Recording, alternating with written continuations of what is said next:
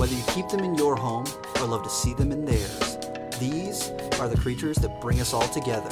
reptiles. We're going to be delving into the experiences of reptile lovers from around the block and around the world. This is the Reptile Talk Podcast.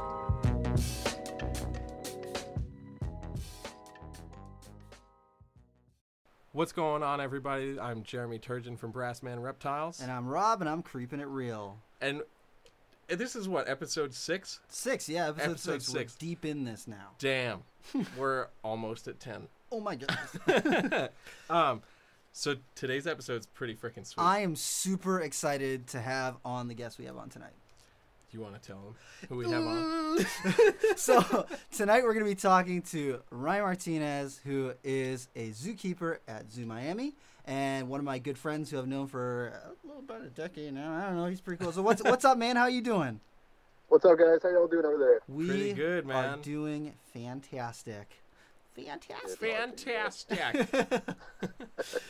So, uh, jumping right into it, man. I mean, you seem to have done just a little bit of everything. So, I guess we should start from like the beginning. What really got it, you into like unusual animals?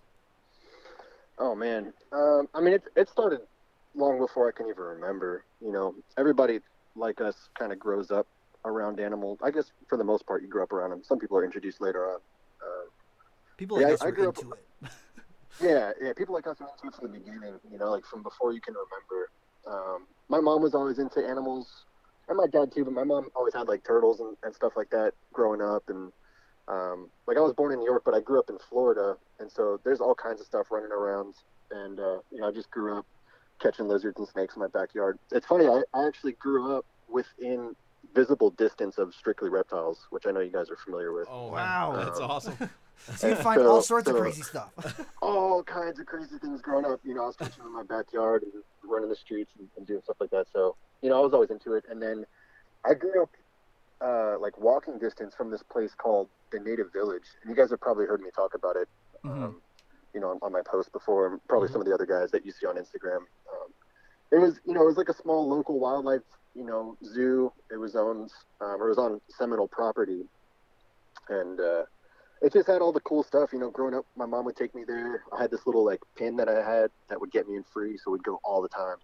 And yeah. uh, you know, I'd watch like watch the alligator wrestling shows and watch these guys handle, you know, venomous snakes and stuff like that. And I always just thought it was you know the coolest thing. And so when I was old enough, I started uh, volunteering there, and that's that's really where everything sort of kicked off from. Like that was ground zero for, you know, my animal career. So what was your like ambitions initially? Did you did you go straight for like, ah man, I got to be a zookeeper, or were you like, ah man, I want to do this thing, or like, because some people get into it and they're like, ah man, I just want to be a breeder, I want to breed all these millions of things, and then there's some people who are like, nah, I just want to do it for conservation. There's some people who it evolves and changes as they go. So like, did, were you initially just like, man, I want to wrestle alligators, or do you want to become a zookeeper, or where where were you at for that? Yeah, it's. I didn't really have plans. I just wanted to be around animals. Like I didn't know what I wanted to do. I just had to be with the animals. You know, Mm-hmm. um, I never really thought further than that. And so, like when I started there, alligator wrestling was was great. You know, it was a big thrill.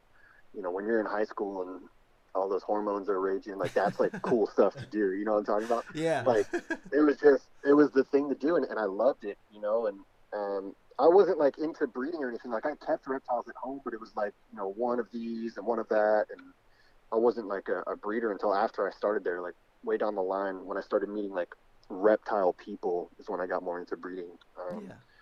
but yeah, like the alligator wrestling thing was it was cool for a few years, and then like the more I did it, the more I sort of like realized that I didn't actually enjoy it anymore, and I sort of looked at it a little bit differently, you know, and and the more I grew within my career, because that that job obviously led to other jobs, and then eventually to where I am now.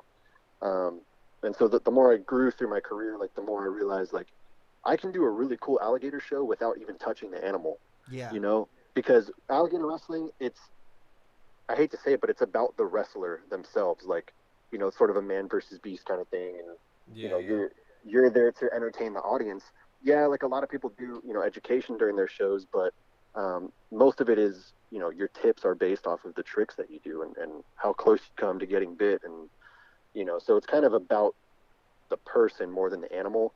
And as I got older and, and a little bit you know more experienced I, I wanted to make my presentations more about the animal because alligators are, are incredible animals. We all love alligators growing up. If you like reptiles you love alligators. And so I started to sort of switch um, from you know the show being about me to educating people about the, the actual animals themselves. And, and I, I found that it got really great responses, and I felt happier. You know, the animals are healthier at the end of the day, and so things definitely changed at, throughout the years as I sort of progressed through my career. That's awesome. Yeah, we, Yeah. we we stopped by um, Tom Crutchfield's place, and he was mentioning how that he was changing as he's gotten older too. He said that like when he used to do alligator shows, it was all about look at how tough I am, and look at how you know I can make this animal do Yeah. things, and look at how fucking crazy I am. Um, Yeah. But then you know as he's gotten older, he's like you know he's really admiring the people who are doing the shows now, who aren't like it's not a pitting against one another. It's showing how smart they are and how you can train them and, and all the different things that they can learn. It's showing that they're not just some like dumb, mindless killing machine. It's that they're you know like these magnificent creatures.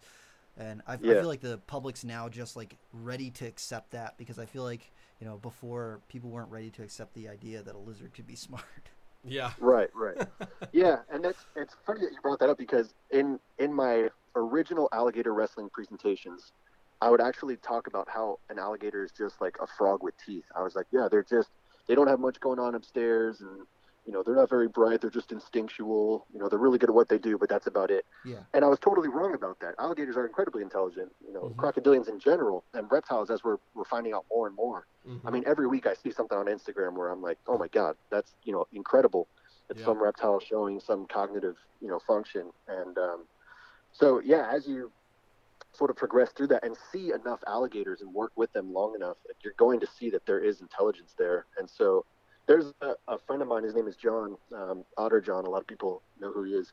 He kind of grew up around here doing the same thing, alligator wrestling. And I love watching his shows because he was, he was always about the animal. And, uh, he really know he's a really good animal trainer. Um, he's done a lot with you know otters and, and raccoons and cougars and stuff like that.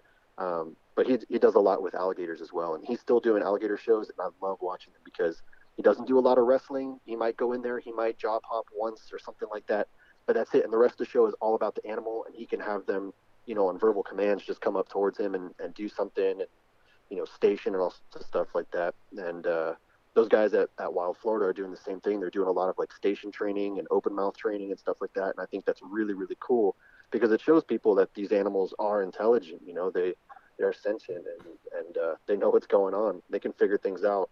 And I think that's something that people need to see in order to appreciate those animals a little bit more. You know what I'm saying? That's so true. Yeah, it's not just some Yeah.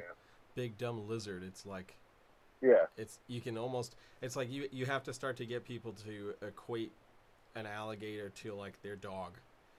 Right. You know, yeah. like something they can train, something they can have some kind of intellectual connection with. Otherwise, they're like, ah, it was awesome. It's a big lizard. Yeah. You know? Right. Right. Right.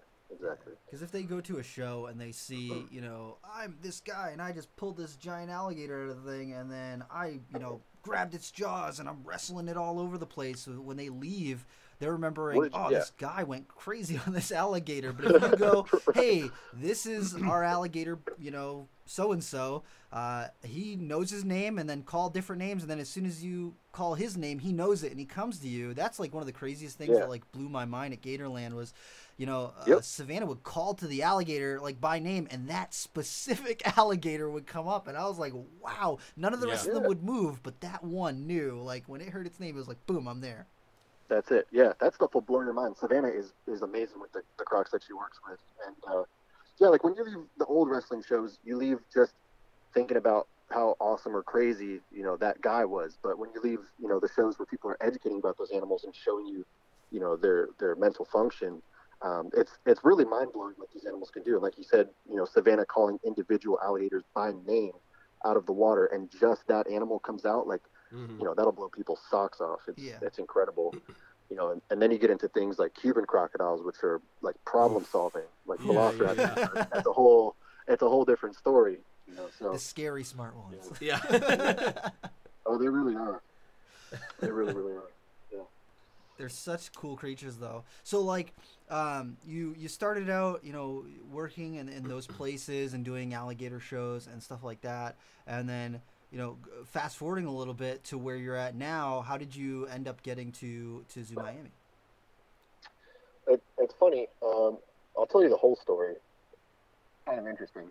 I was working for a like a science museum, like a kids science museum, for a little while, just as a part time job. Mhm. And um, uh, this was probably this was right after high school or so. I was in college, and um, I had to go to court for something one day. I think it was like speeding tickets or something. I had to go to court, and uh, the court was right next to the museum that I was working for. So on my way home, I stopped by the museum because at that time the supervisor let me take rodents home to feed my own snakes. Yeah. Mhm. Um, so I stopped by to grab some rodents to, to feed my snakes at home, and a couple of the people there were like, "Hey, we're, we're going to a conference down at at uh, Metro Zoo. You want to go with us?" And I was like, "Oh man, I I would love to. I'm, I'm not really dressed for it. I had like a suit and tie on and everything." And this one guy was like, "No, no, no. I, I got a t-shirt and gym shorts in my trunk. Like you can you can wear that. Let's just go."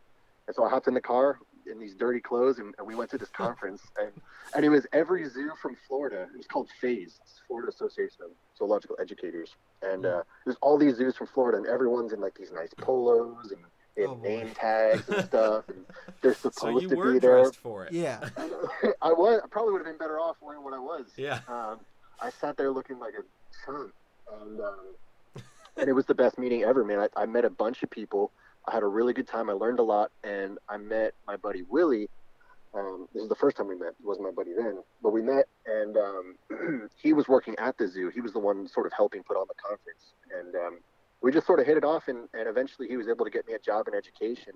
Um, and then from there, I just did like internships within the zoo, got a keeper position, and then just sort of moved up from there uh, to where I am now. So it was like a series of really interesting events that kind of led to it.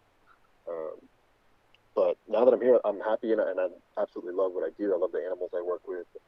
You know, it's a really great zoo. You guys were there, you know.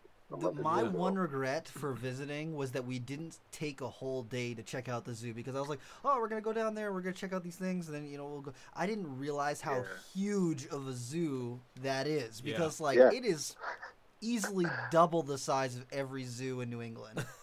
yeah, no, it's it's massive. I think I don't want to spread false information, but I think we're one of the largest by like area um, in the country. You know, we're we're a very large zoo, and so much that um, people like rent bicycles to go through the entire zoo, like these these four wheel saw lots of family people on them. bicycles. Yeah. yeah, no, it's all they'll they'll run people over, and it's, it's crazy. But yeah, Like, it's a really big zoo. Yeah, it's crazy. Like the the a lot of times the parents like lift their legs and the kids will just be the ones pedaling. And You're like, Why is this so difficult? No, no, it's just in your mind. Just you got to pedal harder. Yeah, Right, it's right. in your mind. Yeah. Exactly.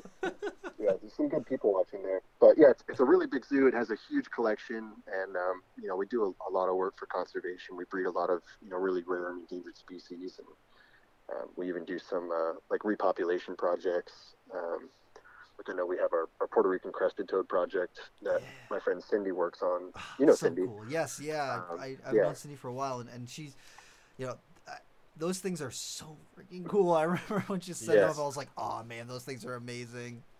Yeah, they're super cool toads. She does a really great job with them, and then she gets to travel to Puerto Rico to release tadpoles and stuff. You know, That's Ah. sweet. So Yeah, cool. that's so awesome. um, which is you know that's like real conservation work. Like, we're, putting animals back into the wild. We're conserving the habitat that they have out there, so that when we do release them, they have somewhere to live, and you know it's a really awesome thing.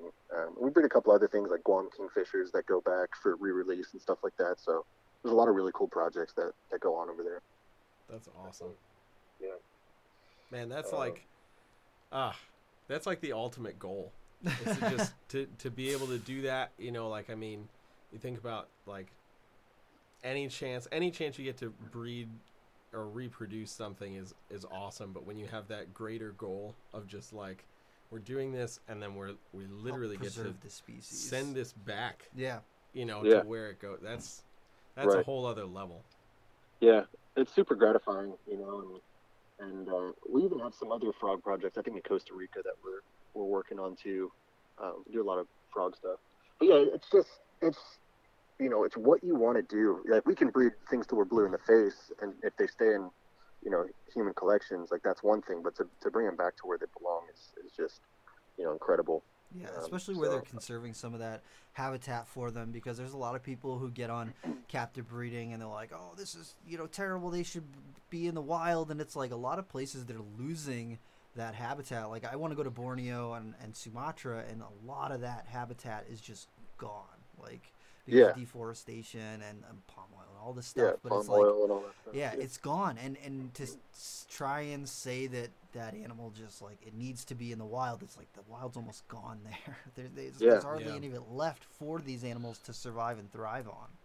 Exactly. I did that question thing on my story like last week or the week before, and someone asked, you know, what's the best way to conserve species? And, and I, like I had to think about it for a second, but I was like, you have to conserve their habitats habitat, first. yeah, Again, you could you could breed them until you are blue in the face, but if you have nowhere to put them, like what's the point? You know, we we got to protect the natural areas so Yeah, that these that's so animals have a place to, to actually fucking live. You know, so. Are we, I just dropped an f bomb. Are we cool with that? yeah, we're cool, man. Oh, dude, we're so fucking cool with we are that fucking, fucking shit, with dude. it. Jesus. But I mean, it, it's it's something that that's like like I was saying with the alligator shows. I think that it's something that people right now are ready to hear. Because if you had told Yeah. people in the '90s, we, "Hey, look, we need to save this forest right here uh, for these frogs," people would be like, "Get the hell out of here! We got to put up a Walmart." fuck yourself. yeah, they, they would be upset about it. And I think that just Right. now people are starting to come to that realization that, hey, if we care about these animals, if we're saying, if we're telling people that we care about these animals, we also have to care about the areas where the animals live. Not just about the individual animal itself, but all the areas where they're found, all the places where they raise their young, all those different things play a role. What that animal eats. You mm-hmm. know, if, if you're wiping out, a lot of people are like, oh, well, get rid of all the insects because insects are terrible. And it's like, you don't understand how many animals in an ecosystem Yeah. rely on those insects to the world runs on, on insects. literally, Yeah. Essentially. literally, So true. and and it's like Yeah. it's it's just a conversation that people aren't or haven't previously been ready to talk. Yeah. about. Yeah. And and like other people will be like, oh, well, why are you like breeding, you know, toads? Like, what's the point of that? Nobody likes toads. Like, why wouldn't you breed something else, like tigers and stuff like that? Mhm. We do breed, you know, pure species tigers. Um, Yeah. but like those like those animals, like toads, are are vital to the ecosystems where they come from. They're food for other animals. They control other animals. They're indicator species if something's wrong in that environment. You know, amphibians are usually the first ones to go, and they're Mhm. going to tell you that there's something wrong here, and we need to do something about it. And so, you know, you can't be choosy about which animals you you know want to repopulate the earth with. You you have to do all of them, and you have to start with, you know, from the bottom of the food chain and, and work up because everything relies on everything. It's all you know an interconnected web, and we got to do what we can to protect that. So It's can't be definitely choosy. I, I think that the Yeah. indicator species thing is huge, and, and that's something that people really should be focusing on because amphibians let you know when something's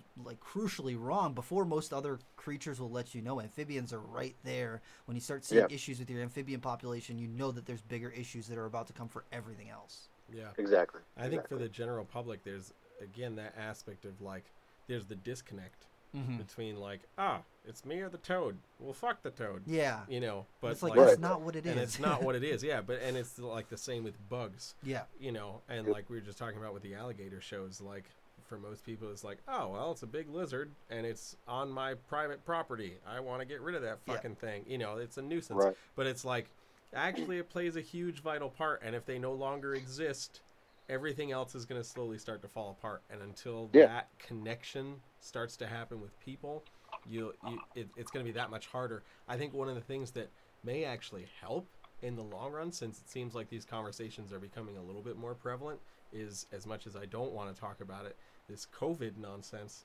We've been seeing the articles kind of popping up here and there about how, uh, like, um, airflows and like certain currents have like kind of shifted back Mhm. a little bit Right. to a more normal status um, from just you know a month and a half of people not being outside Yeah.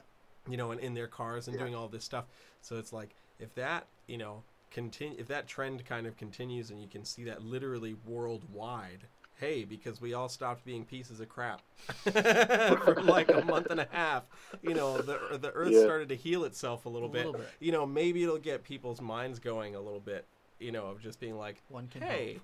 you know at least to be able to initiate some new conversations Yeah. about it Yeah. you know? I'm hoping it'll be a bit of an eye opener. You know, if we're if we're seeing those types of changes already, you know, in just what a month that we've Yeah. we've been you know seeing these changes. Um, you know, just imagine what we could see in a year or you know five years if we kept up with you know certain things.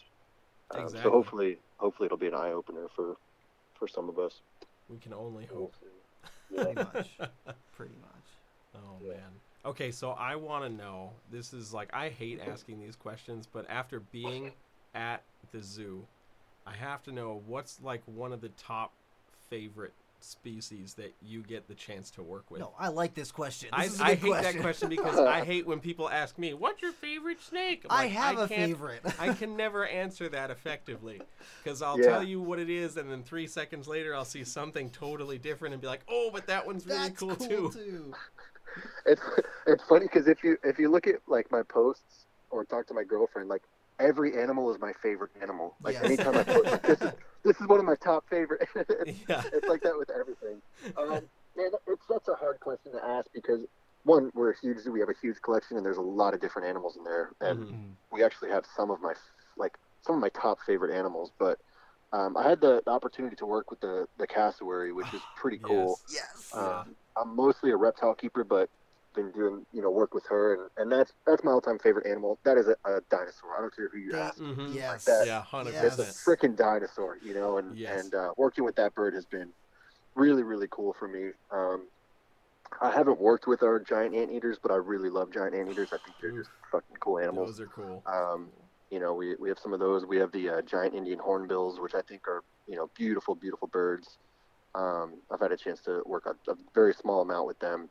Um, and then, of, of course, the Komodos. I mean, Yeah. you know, you guys, you guys saw the Komodos, and they're absolutely incredible lizards. I know we talked about it before. Like, I, I hate to say it, I do like croc monitors more than Komodos. um, and I, I wish we had croc monitors still. We, we had shipped out our last one like a year ago. Um, Yeah. but the komodos are you know they're right up there with them and, and they're just incredible animals going you know back to the intelligence thing like they're so smart they Mhm. pay attention they learn things so quickly they recognize people they have moods and and they're just you know really neat animals and those are probably the ones i work the most with um, the crocs like we have them and but we, we pretty much like leave them alone unless it's like feeding time Yeah. uh, but Yeah. the komodos we actually get to interact with, and you know I'll sit and watch them sometimes, and it's it's just a, a totally different animal than like an iguana. And I'm not saying iguanas aren't intelligent, but they're just a different type of animal. Like like the Yeah. things that iguanas do during the day is different than what a komodo is doing during the day. And the way they look at you is different, and process information is different.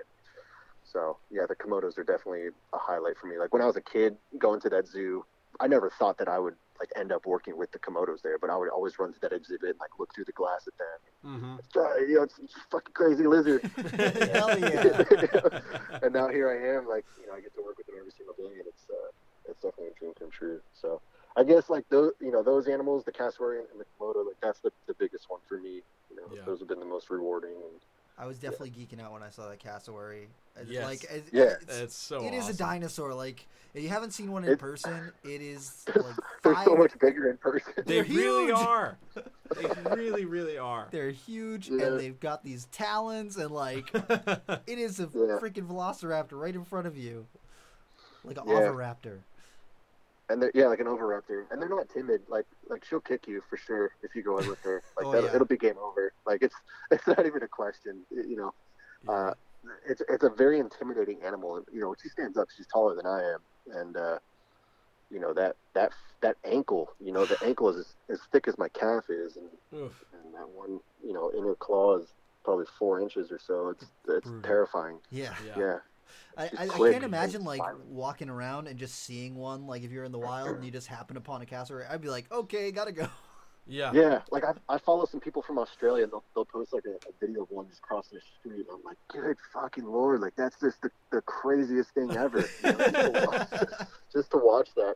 Yeah, I'll tell you like a, a really quick story that was like the weirdest thing for me. I was driving out to the Everglades one time.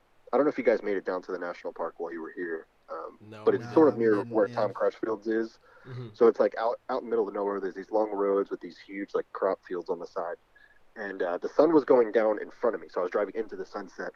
so everything that I was looking at was silhouetted like in black Yeah.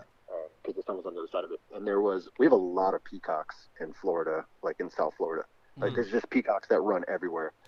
And there was this peacock on like a like a fence post on the right side of the road.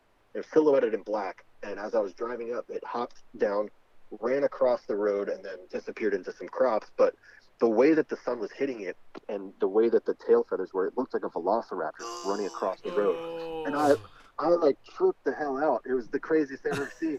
Like, for a moment, like I was in Jurassic Park. It was, it was just the coolest thing. So, Oh, you know, that's just a peacock. Like if I was to see a cassowary do the same thing, I, I would absolutely crash into the side of the road. But you gotta figure was- like how many people Yeah. don't realize that like that's what a peacock looks like running. Yeah. See it and then they report like I saw a velociraptor. You can't Yeah, tell me yeah, that it wasn't.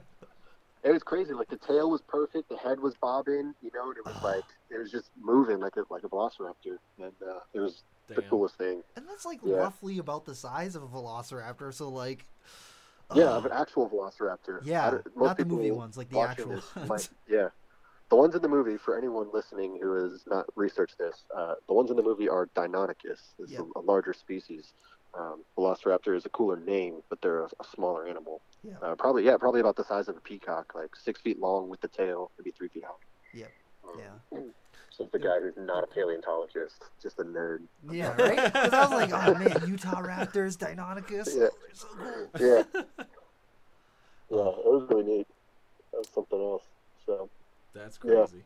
So you also do some like taxidermy stuff, um, and so I mean, I don't know if it's everyone, but I super, I'm super fascinated with taxidermy and like seeing things that are skin and all that different stuff. And a lot of people, Yeah. I feel, feel like it, it kind of rubs them the wrong way, which like is just basically like. Uh, kind of like a symptom of our system. People don't realize that their chicken at the grocery store comes from an actual bird. They don't know, like, you know, I, I feel like people see packaged goods or like live animals as different things. They don't see them as as being the same thing. But I, I have a huge fascination with that taxidermy. So have you always been interested in that sort of stuff, or was it like something that you developed just being around stuff and seeing it? Um, I think it kind of goes back to like, you know, my childhood and the native village. Like, uh, you know, you would find like a snake shed in your backyard and you'd keep it for a while because that was like the coolest freaking thing, um, you know, or something like that. Or when I go to the native village, um, they would find like the little alligator teeth because alligators, you know, crocodilians shed their teeth all the Mhm. time. Um, so they would like find them and give them to me. And as a kid, that's the coolest thing. And I always try to do that, you know, when I have like a kid that's really interested in asking good questions. Like I'll find a tooth and give it to them or whatever Same. because that was the stuff that like really was impactful to me. And so as I got older, like I would collect more things. You know, as I spent more time out in the Everglades, you know, or other places in Florida, you'd find like turtle shells that are all dried out stuff. So I'd collect that. And then getting into like the business, like you know, we work with live animals. Uh, eventually, they all perish. You know, nothing lives forever. Yeah. And so I just wanted to see like what I could do with the animals that I was seeing, you know, being wasted. Because sometimes, you know, they'll just get buried or you know something like that. And to me, that was that was wasteful. Like there's still, you know, life to be had in that animal. So I I just started researching like how to do, you know, the stuff that I do, skull cleaning and everything. And I went through a lot of trial and error. I went through several colonies of, of dermestid beetles before I, I really figured out like what keeps them going, how to get them to eat things properly without things falling apart, hmm how to clean it and stuff like that. So it's been it's been like a work in progress for years, and I've had a lot of people, you know, help. There's a lot of you know good resources online. You can reach out to people that are really cool about it, and we'll talk to you. Some people like closely guard their secrets; they'll never tell anyone because they think they're the only one in the world that does it. Uh, but there's you know been a few people out there that, that are really cool about it, and uh, it's it's all been trial and error, you know, and, and listening to them and seeing what works for me. Because what works for like someone here in Florida where it's like hot and humid doesn't work for someone who's in Wisconsin or you know somewhere Right, else right. where it's a little bit different because the beetles are kind of picky about you know the, the conditions that they live in. So it's been it's been a lot of fun though, um, and it's crazy to see what people have in their freezers. Right. Uh, I'm- right. Oh I'm my like goodness. that guy that shows up and they're like, "Hey, you want to see my collection?" I'm like, "No, I want to see your freezer. Like, what's, Yes. what's in there?" Oof. Yeah. Yeah. But seriously, like it, it, it's crazy because everywhere where there are live animals, there's also dead animals too. Mhm. Um, Yeah. And and you know, if you can give that animal a second life, if you can allow it to be used, because like we have a big common snapping turtle shell, and we've had it at the store for years and years and years and years and years, probably like 15 years or something. Mhm. But it was just kind of like around. No one really used it. And then Yeah. when I started doing shows and tours at Nerd, I was like, why aren't we using this? This is a great tool to teach people about the inside of turtle shells so they can realize Yeah. that it's not just like a hermit crab shell where he just ditches it. It's like part of his body. And Right, right. when people see that, when they can see the inside of a turtle shell and see, oh my god, that's its ribs, that's its backbone. I have a, ri- I have ribs, I have a backbone. It's just like me. It's not all that different. It allows them to kind of connect to that animal and helps them understand it better. Because I would often see people being really rough with tortoises, like they go up and they pick them, or they'll like knock up on knock on their shells or whatever. But if you Yeah. show them, hey, look, this is its back. If you're knocking on its back, it's like someone knocking on your forehead you should respect it. People can kind of put one and one together when they can get a chance to see it. But if you don't have those tools, if you're not utilizing those tools, it's tougher for people to kind of understand. Absolutely, and that actually reminds me. I used to do a lot of sea turtle work um, for the museum that I worked at, and I used to do these programs um, at the museum before we went to the beach and, and did like sea turtle nesting surveys and stuff. And I would always use this giant loggerhead sea turtle shell. I mean, this thing weighed like 50 pounds. It was, you know, it's just Damn. Damn. just thick. It was solid. It was huge. Um, and I would talk to people about it because I had this I had this crazy PowerPoint with all these slides, you know, about uh, turtles in traps and turtles Mhm. getting butchered for their shells and meat and stuff like that. And uh, it would it would always hit home with people. But when I showed the shell, I would show the front at like the top of it first, um, and then I would flip it around so they could see the spine and ribs inside.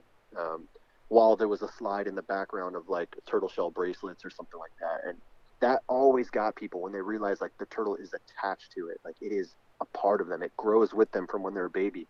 Like that always drove the point home, and uh, it was a really great tool. Like I'm big on using biofacts in my presentations um, Same. when I Yeah. still did presentations. I think they're, you know, a, a really useful tool. Like you can bring a live animal, and that's great. But if you don't have the ability to do that, or you bring both, you know, bring a live animal and bring, you know, a, a dead counterpart, um, for lack of a better word. Like that's a really cool way to, to show things that you might not be able to show with the live animal. Yeah. And, uh, yeah. Yeah, I just I really love that. So that's funny Yeah, I try brought and do the turtle same shell. thing, and then like I'll say if I get a full shed from a snake, I'll save it so that if I get any kids, Yeah. like you were saying, any kids that are like super enthusiastic or like you know are super into reptiles, I can be like, here, take this- this shed skin. You can have this really cool, and you can see the pattern on it and stuff. But Yeah. that's the sort of stuff that keeps that you know fire burning for those kids to to keep Yeah, continuing educating themselves about those animals. Mm-hmm. absolutely. When I was a kid, like my dad took me over to one of his motorcycle friends' like houses, and the guy had Burmese pythons. Um, this is back in like the '90s when when everybody had them, and uh, yeah, he gave me It's like Rob's a shed. favorite that, snake. Yeah. um, that shed was on my wall from that time. I was I don't know six, seven years old until like I graduated high school. Like that Mm. was there forever. That shed is covered in dust and falling apart at some parts, but like that like that shed like kept me going. Like I thought that was the coolest thing, and and uh, it was probably only from like a like a twelve foot snake or something like that. But But, still, to me, it was huge. It was yeah. absolutely massive. Yeah. You know?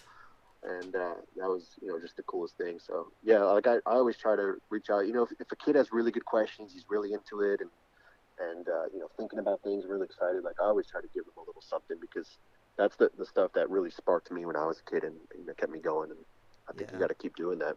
Yeah, I wish I had a place like uh, you know that was more into reptiles around me when I was a kid because my n- nearest reptile store was like 45 minutes away, Oh and man. my local pet store was like the dude was afraid of reptiles, so he had like an iguana, a leopard gecko, and anoles, and that's pretty much it. He didn't usually care Right, too right. much as far as reptiles went, so I didn't get a lot of that like exposure to reptiles. I had one guy come to my birthday party and do like a reptile uh, program kind of and his rainforest reptiles who like now I've worked with Mike Grabowski a bunch of times and he's a, he's like one of my uh, you know colleagues so to say so so to say he's come Yeah. and talked on behalf of educational programs with us in Maine and Massachusetts and Rhode Island and Connecticut and he's like a great guy but he was like one of the only experiences I had when I was younger with really bigger snakes. Like I, I just knew people who had garter snakes and like one person who had a Yeah, boa yeah. and like not didn't get a lot of experience, hands-on experience when I was a kid, just because I didn't.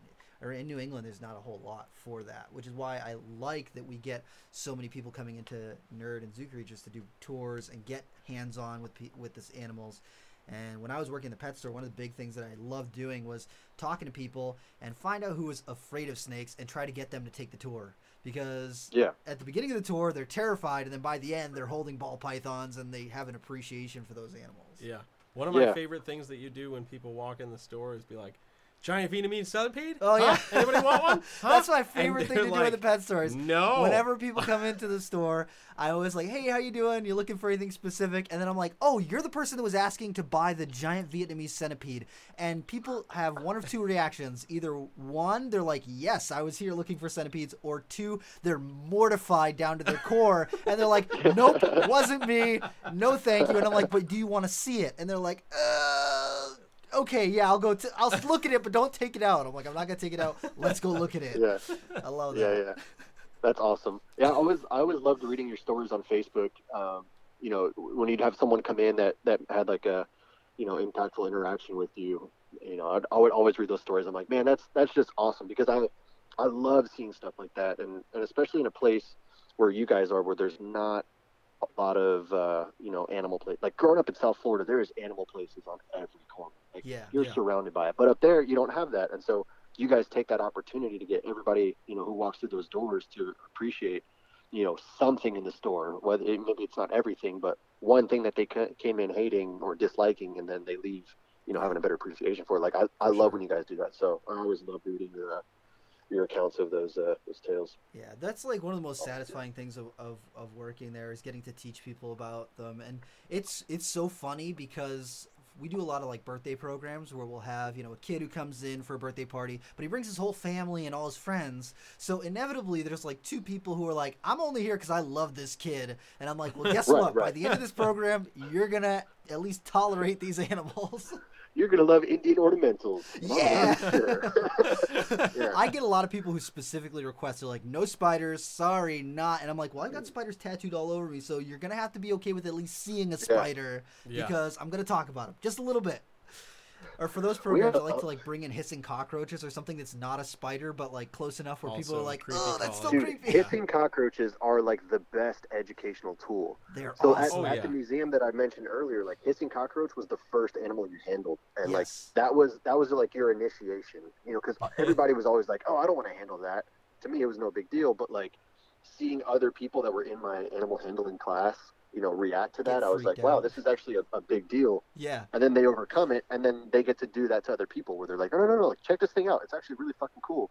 And uh, like that, that was one of my favorite educational animals. Anytime I would do a reptile show to school, I'd also bring a Madagascar hisser because Yes. I just think you know they're the best. They're And great because you bring like, like, five or six and let a kid hold them, and they're just like freaking out, but it's awesome at the same time. Yeah. and there's no Yeah. risk of them really getting hurt because like the first thing people ask is like is it gonna bite me and i'm like well they don't bite they don't sting they have Yeah. like little barbs in their legs so if you try to like grab them they might poke you with their legs but there's no venom they don't you know they're they're harmless Right, right. they're Yeah. herbivores and Yeah. and just They're getting to see people get over that is, is pretty cool Yeah, for sure. Yeah, hundred percent. Uh, shit, I was just gonna say something. I completely forgot what it was. Oh, we had a, a lady one time that requested no turtles at her party, at her What? daughter's party. She was like, absolutely no turtles, and I was like, you got to be kidding me! Like, I, I always start with a box turtle or something like that. Like, like people love. How do you not love a turtle? I've never met anyone that met a turtle and afterwards was like, I'm good. Like, turtles are cool. So I brought one in a box, and I uh, I did the majority of the presentation, and then I I specifically asked like I kind of wanted to gauge the crowd and see like you know how are we all if there's a feeling, reason yeah and everybody seemed pretty cool. So I I asked the mom and I was like, listen, I brought a turtle. I want to bring it out. I think everyone's going to be all right with it. And she she agreed to it, and everybody loved it. It was like not a big deal at all. So I don't know what their interaction was with turtles before. I don't know if it was like that turtle from Family Guy or whatever, but um, you know what it what probably was about. Is probably the kid was like i want a turtle i want one so bad and they're like if this kid sees an actual turtle in person i'm gonna have to get a turtle Oh, yeah, you might be right. That's like the only thing I could think of. You yeah because But I- I something feel like like that I- is so benign it's I like feel like she said she was scared of him, but I don't remember. That was a long time ago. Yeah, but yeah, that was. Just I'm one more afraid of moving shells. And catch Ooh. It's a turtle. Like turtles are the best, man. Yeah. yeah, like pleased. of doing all my years of programs, I think that was like probably the most popular program or program animal that I had because you can bring out. I brought blood pythons, I brought tiger rat snakes, I brought like leopard geckos, crested geckos, all these different animals. You know, it doesn't Yeah. matter what like. a lo- I don't want to say it doesn't matter, but people were into some of the other things. Chameleons are cool, but if mm-hmm. people can see a turtle in person, Yeah. and then like if you can like if you have an aquatic turtle and you like show that it can flip itself over off of its back, whoa! Right, people right. lose their minds. Yeah. They're like, whoa! They go ape shit over that stuff. We Yeah. used to do that with the box turtles. We'd flip them over and, and they'd flip themselves back, and people were like cheering and clapping. Yep, And, every single time I do, do- when I do the tours, I do that with a snapping turtle, and people are like, "Oh, oh, it's so yes, that's the best thing." yeah, it's so awesome. We used to do uh, these things called turtle races. So we would get like hula hoops or these like big giant hoops that we would make with like rope or something. Yeah, You get everybody on the ground, like kneeling around the edge of the hoop, and then you put like a box turtle, um, a slider of some sort, and a gopher tortoise in the middle, you know, and just let them go and see who reaches the edge of the ring first. and you'd have like like people cheering for each turtle, like slapping the ground, just screaming their minds out, like "Come on!" just like so fucking excited for these turtles, and they're just walking around, you know, and, and it was just like the best. People would get so into it, and then you just talk to them about turtles after, and, and Yep. they sit and they listen and they love them, and it's it's just amazing. So, That's Yeah. awesome. moral of the story: turtles fucking rule. yeah, And, turtles uh, are the best. 100%. yeah, shell army for life. Yeah, That man. is awesome. But yeah, it's just, it's just like the way that you get to people is let them kind of interact because it's one thing for people to see a turtle, but if they can get close to it or even pet it, that like that changes Yeah. people. It's- Yeah, that's Absolutely. 100%, man. When I Yeah. remember uh, when I was working at when I was volunteering at one of my local zoos in Western Mass, like we had this like massive boa constrictor that Mhm. was probably morbidly obese. Oh yeah, But, you hundred know, percent. Um, but uh, it was like the nicest boa. Like you literally just pick it up and it's like, "What up, bruh?" You know, Yeah. and like that's it. You know, so like when we would go and do like it probably didn't have the muscle mass to do anything. yeah, else. exactly, exactly. um, but you know, so we'd take that to like the summer camp presentations Mm-hmm. or whatever, and like people are like, "Oh my god, big snake!" And then they just see it kind of like plopped there, and they're like, "Oh, that's not that bad," you know. And they're like, Yeah. "Yeah, you can come and touch it and everything," and like that, that like physical interaction is such a, a, a necessary tool to get that switch to go off. You know, Yeah. from because I mean, again, like you were just saying, just looking at it is one thing, but and you know, to me, it's like, well, you could just look at it on TV too. You know, mm-hmm. you don't even Yeah. need to be at a zoo or something like that. You know.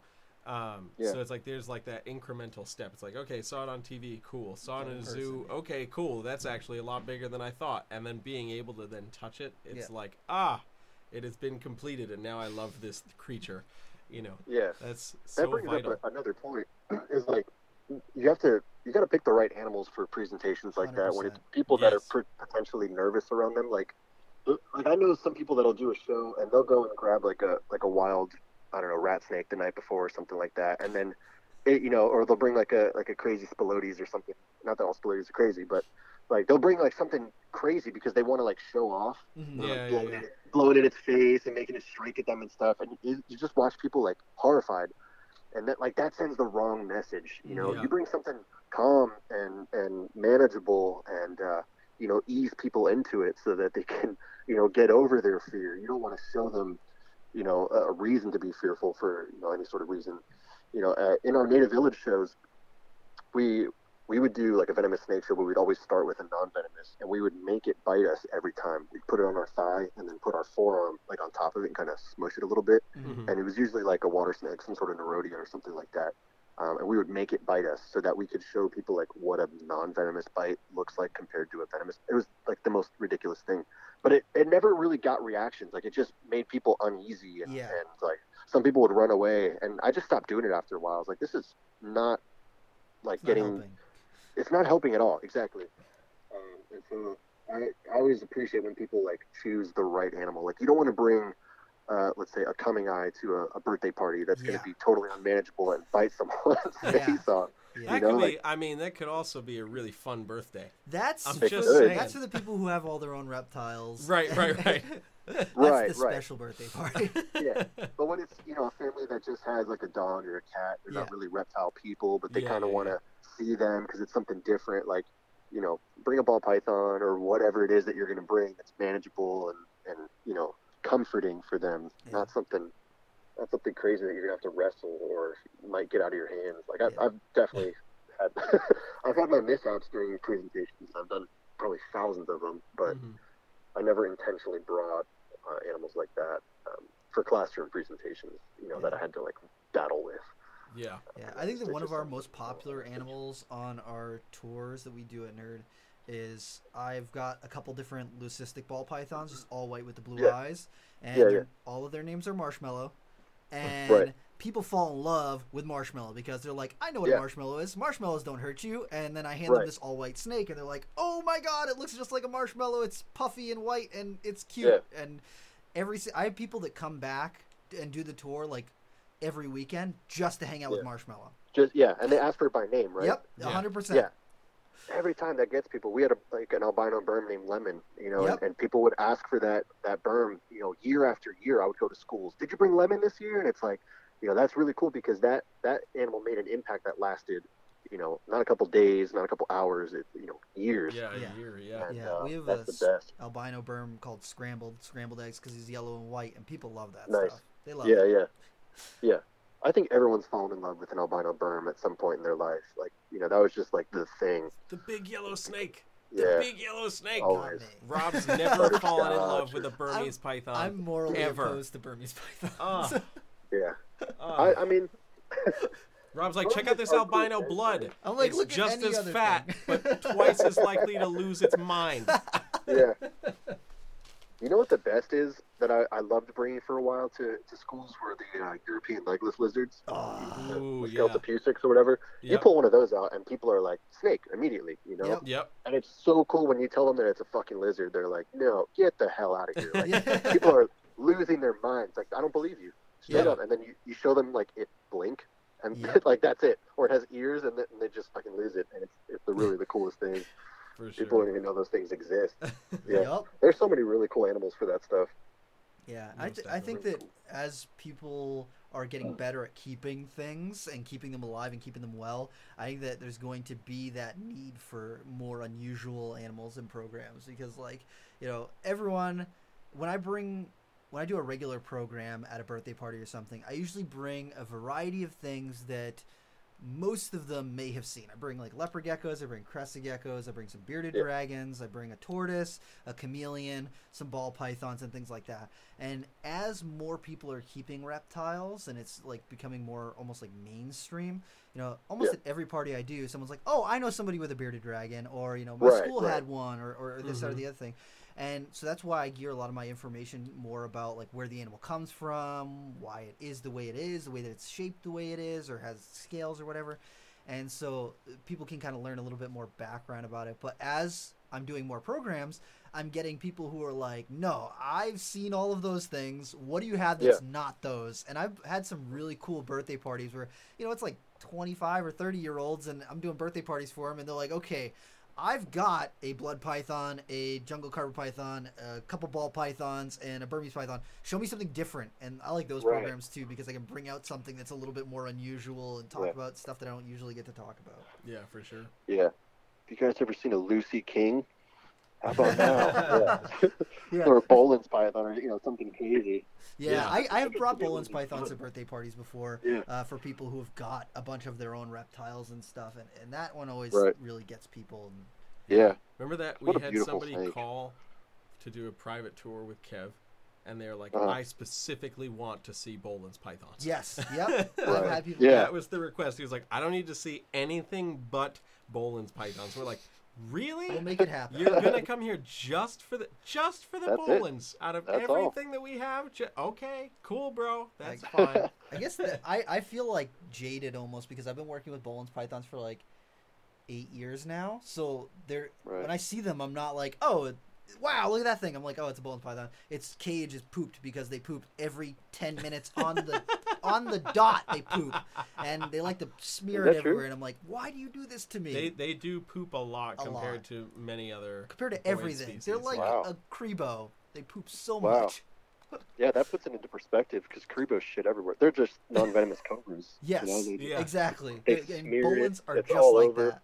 So when Wow, people are like, know "I need to see a Boelens python," I'm like, "Oh, All right. okay, I guess." Man, give me give me five minutes. I gotta clean it off. Yeah, I gotta wipe Yeah. it off because it likes to poop and then slither through it. Sorry.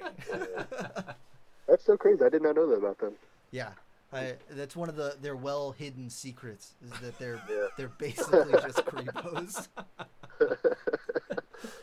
Just wait till the word gets out. Oh god. They're so That's cool. crazy. So you have had a, a lot of different kinds of reptiles, and you've got some amazing Barons racers. They're just so freaking cool. yes.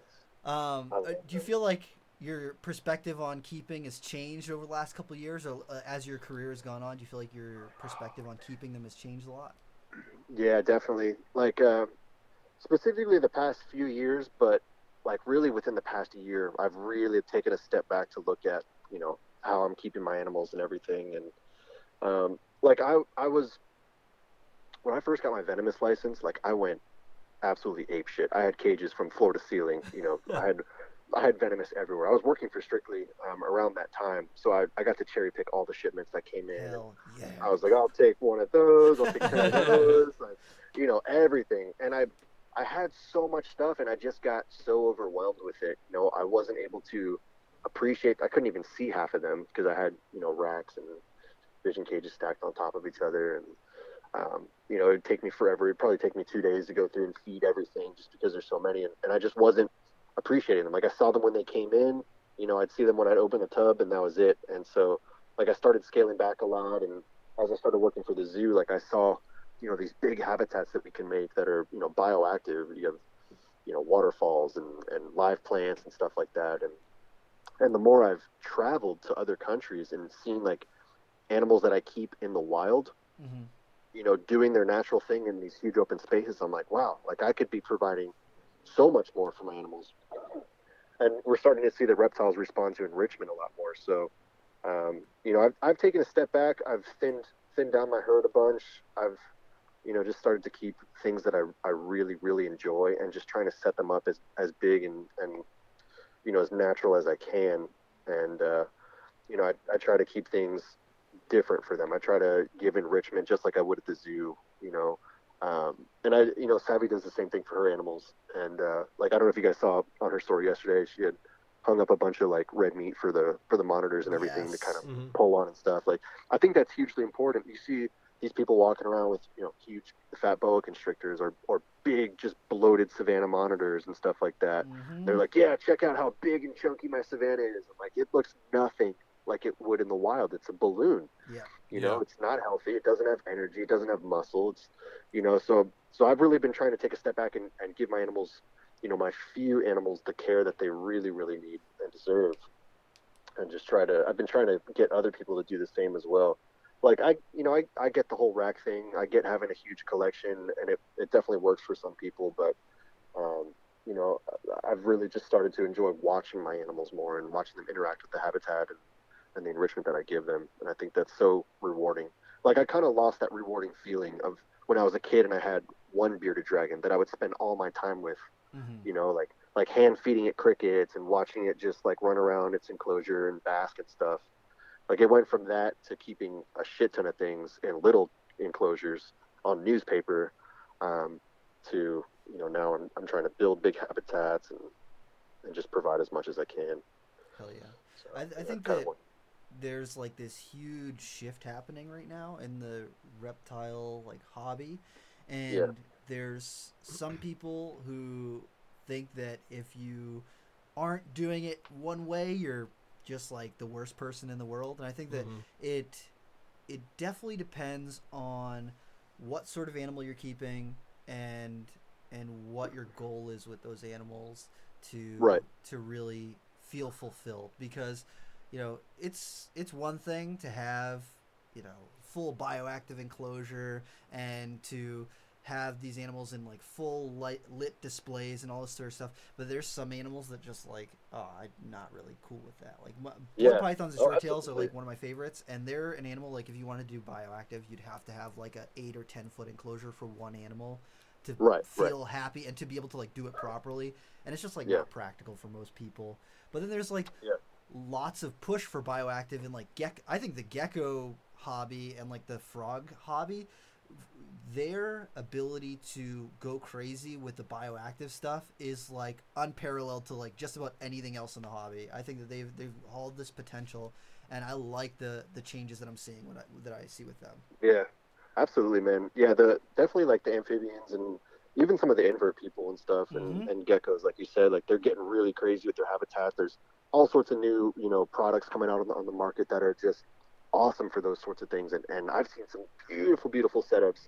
Um, and I'm not saying that everybody should be keeping bioactive. Like, what I'm saying is, is like if you choose, if you're if you're like, all right, I'm going to get monitors. You know, let's say you want to get a water monitor or whatever like don't just keep that animal in a six foot vision and be like well that's the biggest cage they make that's you know i'm doing the best i can Yeah. you know like like build something you know if you're going to go in for it like You Do it. have to, yeah, you You know, have to build something custom. build them something yeah it's got to be custom you got to give them space to, to be the lizard that they are Um, Exactly.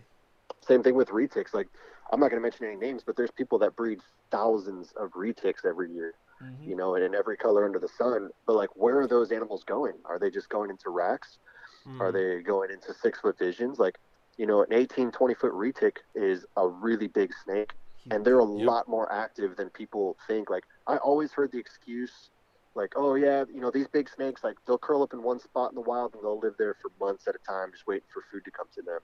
But if you ever watch a retic on, like, in the wild or in a really big exhibit, They're, they're super active snakes. They're Yeah. uh, almost like Cribos. Like they're moving, they're exploring things. You know, we had a, a big retic enclosure at the village, and there was a telephone pole in the middle, uh, or it was a palm tree or something like that. But it was a, a straight pole right in the middle. Yeah. And every day at the same exact time, that retic would climb it. In that, have you ever seen them climb like a Oh, straight yeah. pole in that, Yep. that crazy fashion? Yeah, they do that uh, that amazing thing, and then he would go to the top, coil around it, and bask in that spot every day. And then he'd come down, and he'd go and cruise around his waterfall and, and back around and, and coil up. And so they use a lot of space, and I think you have to provide that for them, you know. And so I just uh, I want to see more people pushing for that, and I I do. I definitely like have noticed more people are getting excited about building big things, and, you know, and uh, and trying different things out and, and seeing what they can get away with, um, trying different enrichment and stuff like that. And, and it's it's really making me happy and, and proud to see a lot of people going that way. So, I'm I'm, Yeah. I'm really curious to see where the future goes because I think that as things change and progress, you know, in, in our lifetime, the hobby has progressed and changed so much. so Like, much. Oh yeah. An insane amount, like an unbelievable amount of changes happen. And just Yeah. to think about where it's going to go in the next five to 10 to 20 years is like, I can't even imagine where it's, It's going to go. Yeah. It's Yeah. nuts. I agree. Um, did you see uh, Ryan? I don't know if you follow Steve Tillis at all. Um, no, I'm not familiar. oh, he's uh, he's up in the Gainesville area in Florida, um, but he was just designing uh, some new spacers and stuff on like Oh, Freedom his racks, Breeder yeah. racks, so that you could essentially like double the height of like a, a CB70 rack or something And like the space turn it into between the bins, a and essentially turn them into cages. Yeah. Um, Oh, so, wow, you, okay. so you offer some more uh, space to them, and he had just posted a photo on his story the other day. He his like a, his first prototype was done, Mm-hmm. and he was able to Uh-huh. get a cage insert that was probably I think so what like 16 by 33 by like 12 inches tall. Mm-hmm. Um, Right. And then that uh, the bin that's underneath it then becomes you can make that like four and a half inches of just straight bedding. Yep. You know, so if you want to do that bioactive aspect, like you can then do that because you can put that much bedding in there, and there's still plenty Right. of space for whatever you're going to keep in there. So his thought process is to be able to do that with like even some of their larger bins. That's like the one that I saw. Yeah, it was what his double wide Yeah. tubs. Yeah, so that was You that was really me a link to interesting. that one. Yeah, he's he's just like he's just using a 3D printer Mm-hmm. and just creating these inserts that can go in and, and expand each level you know and Wow. i was like dude that's that's freaking genius Mhm. you know he's like Yeah. you just outfit the front with a frame so you can put a door on it Yep. and you're pretty much good to go and i was That's like cool. that's badass Yeah. And then Yeah, just, we need that, that innovative sort of uh, you know move. We need people thinking about things like that. Like, what can we do with what we have already? Or what can we change and, and move forward with. Exactly. Instead of I'm looking at other your ways. parts of the like animal keeping hobby hobby and there's like the the fish people are like light years ahead of reptile people oh, and I'm watching these guys I was like literally was just curious one day and I was like looking at different things and they've got things that auto check your salinity for your water your pH and like auto top Yeah, offs and they've got these things that like create light cycle, so like it slowly ramps up your lights during the morning so it's not like Yeah. boom the lights are on it's like a slow, Slow- like a natural sunrise. sunrise That's and then they've got the same thing at the end of the day and then they can have it so it's like a lightning storm and all this stuff and i'm like you know what reptile people have a thermostat that works most of the time and it's like are you kidding me but it's just i think that like it's just at the right looking at where Yeah. it could go Yeah. i think there's this huge potential for change going on in the future Yeah, sure. I think that I think that stuff is hugely important. Like, there's a, a guy in Florida that uh, keeps pangolins, and um, he has like a, a whole thing set up on an iPad where you can do like rainstorms within the enclosures to you know stimulate breeding, and like you said, with the lights coming on, you know, low at first and then building up slowly. Like that stuff is, you know, next generation. The fish people are already doing it. You know, all those those guys are doing it. I think it needs to come into the reptile world because. You know, life cycles are hugely Huge. important to, to Yeah. reptiles. A lot of Mhm. people don't realize that. They're like, why isn't my animal breeding? You know, I've done everything else right. Uh, it's like, well, you have it in a room with, you know, no windows and the light's on 24 hours, or it has no light, or you know, whatever. right. It's just a heat pad. Like yeah, those, you know, photo that's period is circadian rhythm, rhythm is is very important. And uh, I think as we start to explore things like what those fish guys are doing, we're going to find that, you know, animals that were impossible to breed, you know, throughout the years that people just are like, nope, that species is tough to breed. I'm not going to work with it. Like we might actually be able to figure them out and and start producing. And I think that'd be really cool. hell yeah Very true. Yeah, man. All right, Yep. so we're reaching just about our time. So before we wrap up, I want to ask you. I usually ask people this towards the end, or we ask people this at the end of the podcast. Is there anything going on in the realm of reptiles, or you know, exotics, any sort of that sort of stuff, that gets you excited right now for the future? Is there is there something that's going on right now? It doesn't have to be like a. a more for specific species or anything like that. Anything in particular that's got you excited about, you know, reptiles? Oh man, that's such a hard question. I know. I, I, you know, spending my time in quarantine, I've just been scrolling through Instagram every day, seeing things that I'm like, wow, that's awesome. Um, Yes. it's hard to like keep track of what's going on, but, um, fuck, I might have to write in later with my answer to that. bum, bum, bum. but I just, I love seeing people, you know, breeding species that are that are critically endangered. Um, like, I'm good friends with a lot of people that, that breed like radiateds and galops and stuff like that, and and I Mhm. just, I absolutely love that stuff. One, tortoises are the, are the best, and you know, when you have these people breeding, you know, the right subspecies to the right subspecies, and making sure that the lineages are, you know, not overlapping and stuff like that. Like, I, I just think that's really cool. It's a lot of work that goes into it. You know, making sure you know where your animals came from and what they're related to and everything, and, and uh, to keep that stuff going is, you know, hugely important. Um, like I said, I'm gonna have to think about that because there's there's a lot of cool things. I don't want to leave anybody out. There's so much cool shit going on. No, I know. I feel you. I'll have to I'll have to write into you guys later. Cool. But that's a good question. So, if people want to find more about you, where should they go? Uh, I actually just have an Instagram for now. That's Um, where it's at. Keeping So- it simple. Yeah, you know, zookeeper underscore Ryan. That's me. I'm, I'm always down to talk to people about anything. You know, I answer questions all the time, and you know, I enjoy talking to people and and about anything really. If it's animals, that's great. If it's other stuff, that's cool too. But um, yeah, everybody can reach out to me on Instagram. You know, I'm pretty friendly. I think. I mean, me and Rob have known each other online for years since Amazon Alliance. Like that was A you know, bazillion years years ago. yeah, so long ago. Amazon tree boa was for Hell the yeah. I have to send you a Um, picture of one that we're getting in uh, next week. Uh, Oh, Is that it one. awesome? You're, yeah. yeah, he's, Yeah. it's good. You're gonna like it. Yeah. I may or may not have prices on tigers initiated the purchase of that animal for you guys. ah, shit. I don't even know if I want to see it. I might be better off not seeing it. Oh, That's Um, funny. cool, man. But- so, thank you very much yeah. for coming on. We're gonna have to Yeah, have you on again sometime soon. yeah, And- please. This was fun. Cool, man. Have a nice night. Sweet. All right, guys. Take care. See ya.